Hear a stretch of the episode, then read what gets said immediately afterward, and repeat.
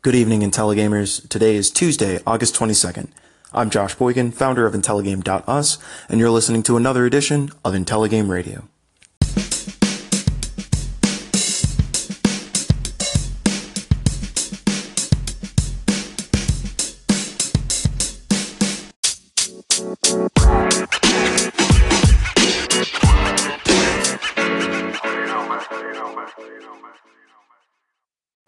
Everybody, I hope that you enjoyed the eclipse yesterday.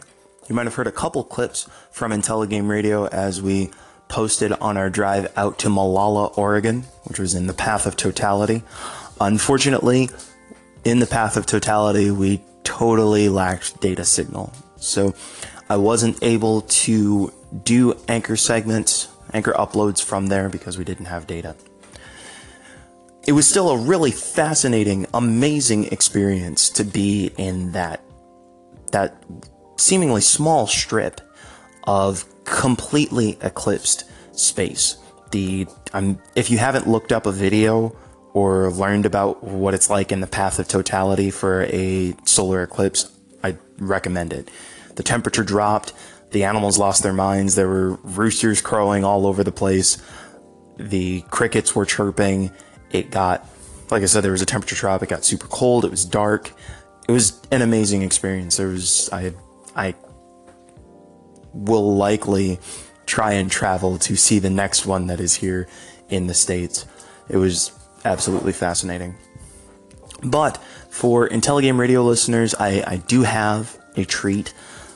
Both of two of the friends who were with me on the trip, Samantha Kalman and Emily Tang, both work in the game industry. Uh, know them through various channels, but I interviewed them for short segments and just recorded the audio. So I'm going to upload those so that you can listen to some of their backgrounds and how they got their starts in the industry, uh, what you know, how they feel about games. We also talk a little bit about the Eclipse too. There are some other things that we can catch up on as well, but first, let's let's go ahead and start with Emily and Samantha.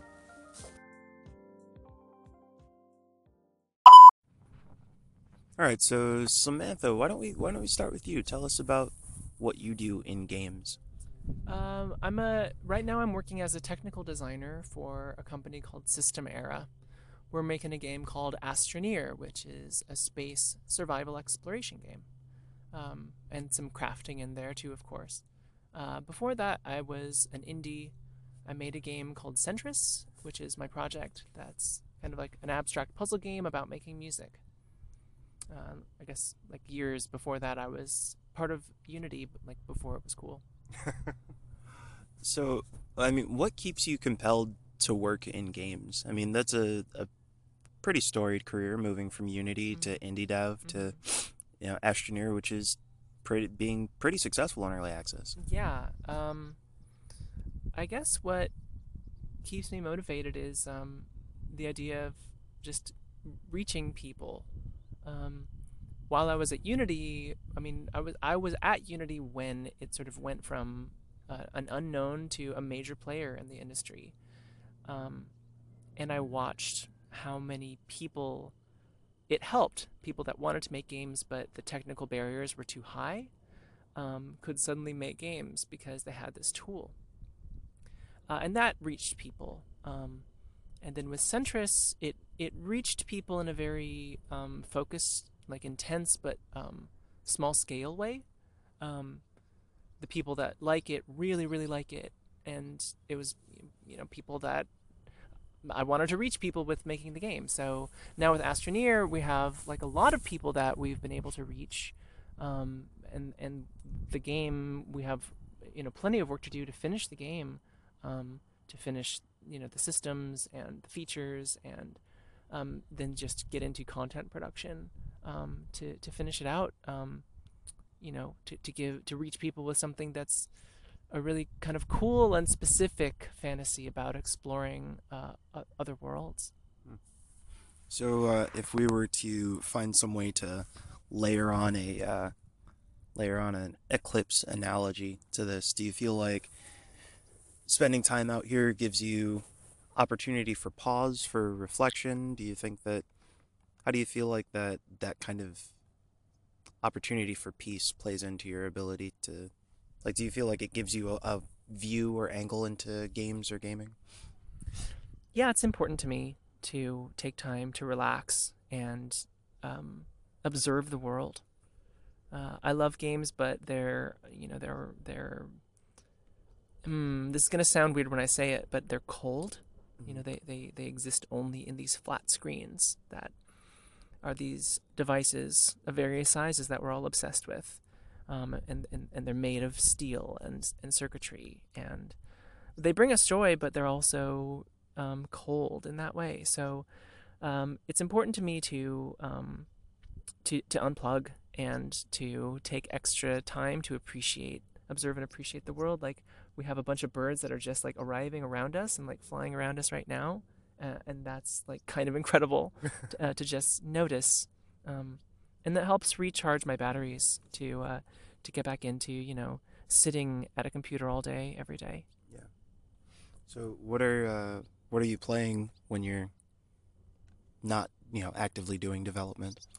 Um, what have I been playing lately? I played a little bit of Hitman recently.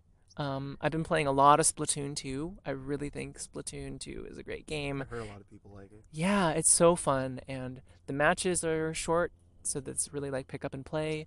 And there's like cool style and cool fashion and cool culture in that game.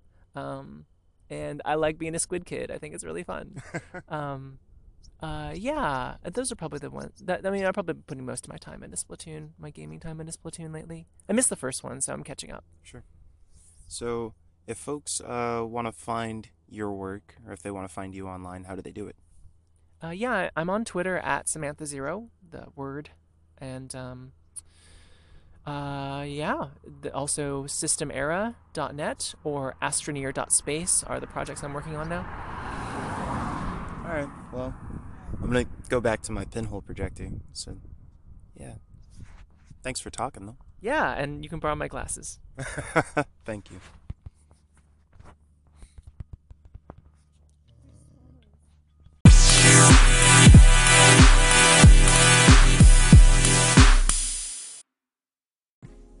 Samantha's a really awesome person. I met her for the first time at a convention called Pixel Pop out in St. Louis.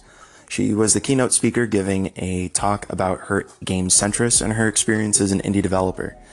Uh, I would encourage you to check out Sentris if you are into puzzle games or making music. Uh, it's a really, it's a treat of a game. After talking with Samantha, we ended up getting distracted by a little event called the Solar Eclipse, which was pretty great. But by the time the event was over and we huddled back into the car, most of us were super tired. So we crashed for a bit and then rode back to Portland. After we got some food and got some of our energy stores back, I sat down with Emily to talk with her about her experiences working in games as well.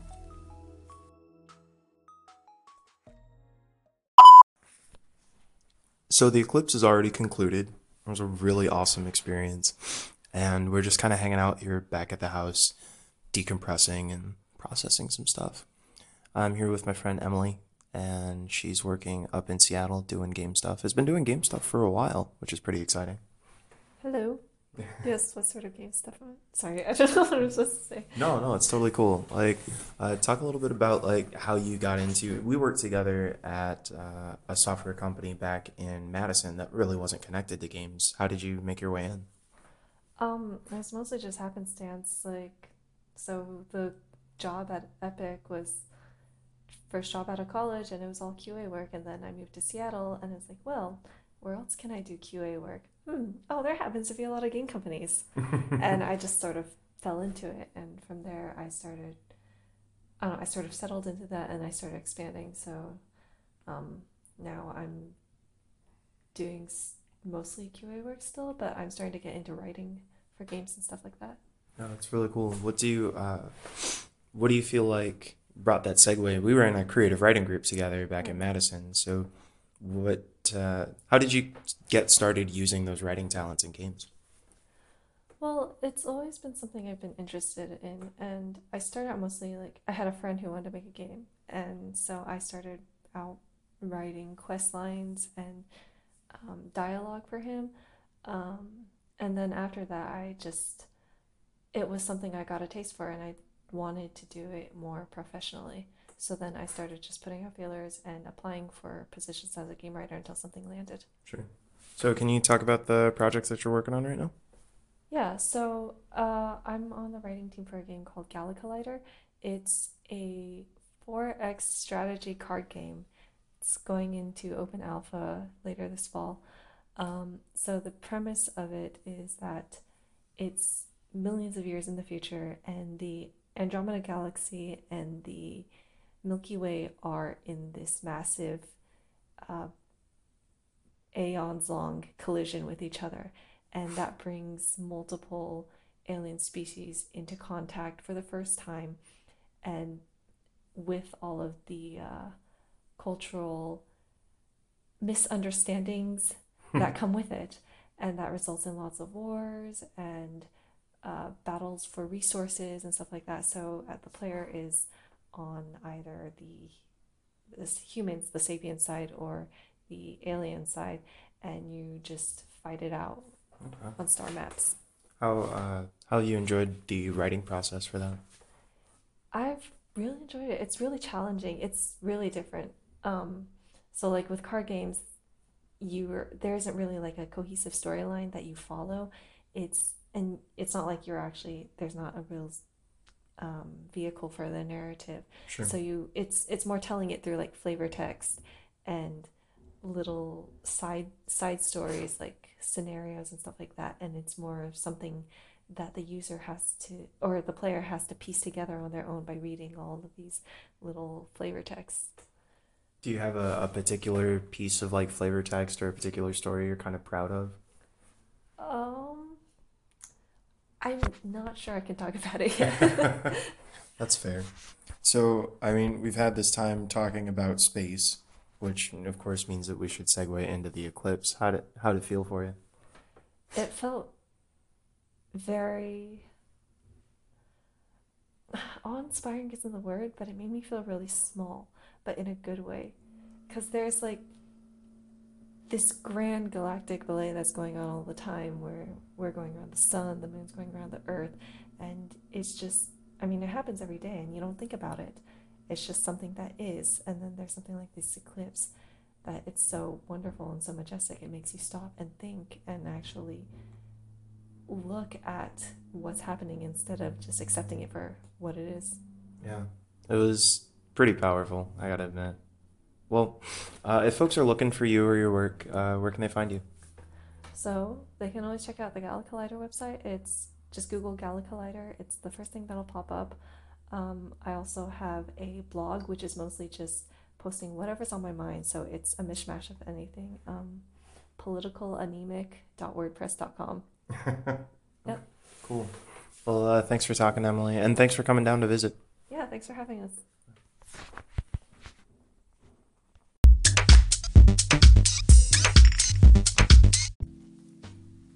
I'm really glad I got a chance to share an interview with Emily with you. Emily's a really fantastic person and actually fun story. She actually got me a Marth amiibo. Marth is one of my favorite characters in Fire Emblem and certainly in Super Smash Brothers. And so I was super excited to, to finally get my hands on one of those. Anyway, I hope that you look up her work on Gala Collider and you check out her political anemic blog. Uh, in the meantime, let's continue on with the show. If you're a person who is a fan of retro gaming, you might have seen the blow up on the internet when pre orders for the SNES Classic came up and went down almost just as quickly. A couple retailers had pre orders available earlier today, and then uh, a number of folks, GameStop included, had some in store pre orders but it seemed like virtually any place that you could have pre-ordered a console from was done by about 10:30 a.m. This is pretty unfortunate for folks who are not lucky enough to be able to randomly trounce away from their job or wherever it is to go stand in line at a GameStop for one of possibly 10 to 15 pre-orders. it's disheartening because on one hand, it's really it's fantastic that Nintendo is giving us this opportunity to relive nostalgia. But we all saw what happened when the NES Classic was released. Instantly, it became this hot market commodity for resellers. People who legitimately wanted the system to be able to share retro gaming experiences with their friends or family, or maybe just have a little iconic totem of a piece of gaming history they loved would have to play eh, have to pay two, three times the price on eBay or other resellers to get access to the console, unless they just happen to be in the right place at the right time. Now, I should go on record and say that I was one of the lucky people at the right place at the right time who was able to place a SNES Classic pre-order today. So perhaps some of this is going to come off as duplicitous, or maybe not duplicitous, but just like I'm not I don't know.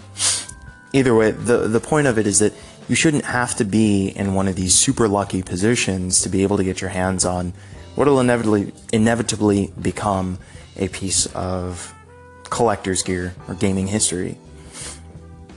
I grew up on the Super Nintendo, and so even though the NES Classic was something that seemed interesting to me, the SNES Classic was an instant sell for me. I really wanted to get my hands on one because the spending time on the Super Nintendo playing Super Mario World and Donkey Kong Country and Cacoma Knight in Bizyland because I had to rent that to play with my sister, Earthbound. These are situations that they made up a really big core of why games felt important to me at a young age. And so having this physical object to signify some of that and give me the opportunity to relive those experiences, it's pretty cool. But I'm frustrated by Nintendo's seeming inability to create enough supply for their demand. The word is supposedly that SNES Classics will only be created until the end of the year, at which point they'll be gone. And like the Nintendo Switch, and like the Nintendo DS when it originally released, like the Wii when it originally released, I'm sure that it's going to be a game in itself to try and track this console down. I just hope that there are more people who are able to win that game because for me, the SNES is a really critical piece of game history. And though I understand there are ways for people to go about and play these games using an emulator or uh, whatnot to play it at a much cheaper rate, there is something about the authenticity, the tangible, hold it in your hands of a non ergonomic Super Nintendo controller and plugging it directly into your TV. Um, I don't know, maybe I'm waxing nostalgic, but my hope is that there will be more opportunities for folks to take on these retro experiences in the future. The debate around what characterizes free speech, particularly here in the United States where it becomes a constitutional issue, is a debate that continues to rage on and forms the center of a number of hotbed issues particularly some that circle around the idea of whether or not hate speech is protected, whether or not the rallies of white supremacists and whatnot are covered under that same blanket. It's a complicated issue. We have a couple people who have called in in regards to some of the conversation we've had on those topics, so let's go ahead and start with a call in from Simon over at Simon Says. Josh, it's been a while well, a while on Anchor. Hope you are well. I've just heard a couple of your clips about, I think you're probably discussing stuff related to Charlottesville. I don't know if you've heard, but over here in Europe, Barcelona, Finland, and somewhere else has had terror. Terror attacks like we had in London, Manchester. Yeah, it's the hate, you see, it's the hate, it's the hate. Send more love. Love always will overcome. Overcome. I don't use the word beat because beat is a negative word. Overcome. Love will overcome fear. And fear is hate. Simon, thanks for that call in. And yeah, it has been a little while, but I'm doing pretty well. I hope you are too, and congratulations on the success that you've had over at Simon Says. I like the idea of putting these contrasting forces in terms of love and fear. Do you say love versus hate or good versus evil sets up a fairly predictable binary, but love versus fear, I think, gets to the heart of the matter. That a lot of this hate centric rhetoric comes from a place of fear fear of eradication of a, of a white culture or something. I don't, I don't know. It is just scary to know that there are people out there who are carrying weapons, um, ready to act on these situations.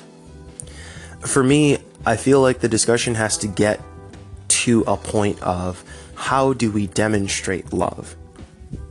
Knowing that love runs in opposition to fear is the first step. But then what do we do from there? Do we show love by spending more time volunteering? Do we show love by spending more time reading? Do we write letters? I just recently heard a story on a podcast about a woman who wrote love letters and left them randomly all around the city and in her campus. Uh, what are these ways that we act on love to get love to spread? I think that having the concept or the idea that love overcomes fear is a good start, but we have to start figuring out what are the ways in which we can show love. And I think if I think about it from a gaming perspective or from an IntelliGame perspective, some of that comes from trying to highlight discussions that give us a framework so that we have something to look forward to. Trying to find perhaps games to showcase that illuminate the stories and the struggles of people who are being marginalized, uh, people who are under attack, and trying to give them a voice, trying to show love to those people who are being hurt. It's difficult to find uh, love and understanding for some of those who are not f- completely far out on the margins, the folks who are claiming, you know, Nazi or white supremacist rhetoric, who are looking to, you know, hurt and kill. Um, but yeah, this is a this is a complex subject, and I think that the answer is complex, but it's also inherently simple. And I think that we each have our own ways of figuring out how to spread love, even here on Anchor, just by sharing other people's segments and having discussions and creating a positive community. So, thanks for that, call in. I really appreciate it. Our next call in comes from Aaron, who wanted to make a quick statement about free speech. Hello, I wanted to call in and talk about free speech. Um, well, the Constitution, not all speech is protected. If you are inciting people, you know, to violence, if you're yelling fire in a crowded theater or something, you know, these things are not all protected. So anybody that just use the, uses the blanket excuse of free speech doesn't really know the law, doesn't re- and not really being genuine and really wanting to have a debate about what should be allowed and what shouldn't be allowed. They just want to have the other side be wrong and their side be right. Look at root causes. The rich just keep getting richer. Everybody else, no. Definitely appreciate that call in, Aaron. And you're right. Not all speech is protected under the First Amendment. In fact, when somebody says something akin to what we usually say is fire in a crowded theater using speech that would endanger the lives of others, that is not protected under the First Amendment. Of course, the more complex question then is if we know that there are some clear cut endangering scenarios that are not protected, as well as other situations like uh, apparently, I just looked this up, uh, there was a court case where uh, they determined that you cannot advocate for illegal drug use at a public school school sanctioned gathering. Like there's there's some stuff in there. But then we have to determine what about speech that's unpopular Right?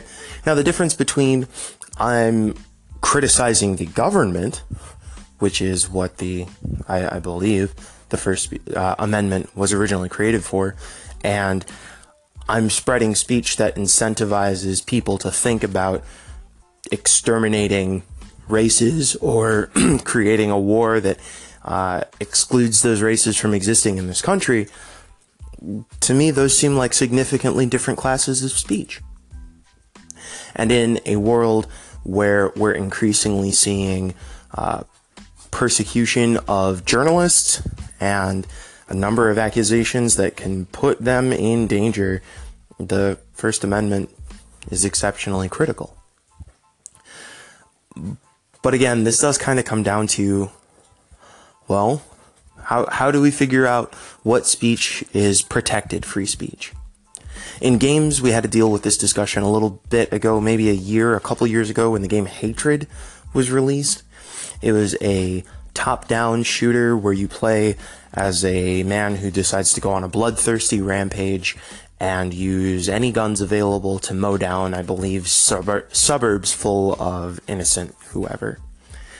And of course, this caused a big stir because the discussion of violence in video games already shows up without one of these blatant, uh, kind of quote unquote socially irresponsible scenarios. The game released, as far as I know, the game flopped. Uh, not only was it likely not appealing to many folks, but it also wasn't particularly good. Apparently, it was filled with bugs and things like that, and so uh, perhaps that was a pardon uh, part that was a um, a poor situation dodged. But did they have the right to create that game? Was that game incentivizing or telling people to shoot up uh, neighborhoods full of innocent people? No, it wasn't. Um, it may have created the virtual scenario, but as far as I know, it wasn't cre- telling people to go out and do this. What we defend as free speech is exceptionally complicated, and I do think that we have to understand where these situations come into play, that we need to take a stand and say, no, this is not acceptable. Or if the government can't step in and say this is not acceptable, we in our own communities and societies have to sh- have to show up and say this is not acceptable. Which is why it's been so reaffirming to see these giant counter protests show up at white supremacy rallies where people have shown up and said, no, this is not conduct we will accept. This is not even necessarily a First Amendment or free speech issue. This is just a we don't accept this kind of hatred and irrational bigotry in our society issue. If that's what it comes down to, so be it. Thanks for that call in, Aaron.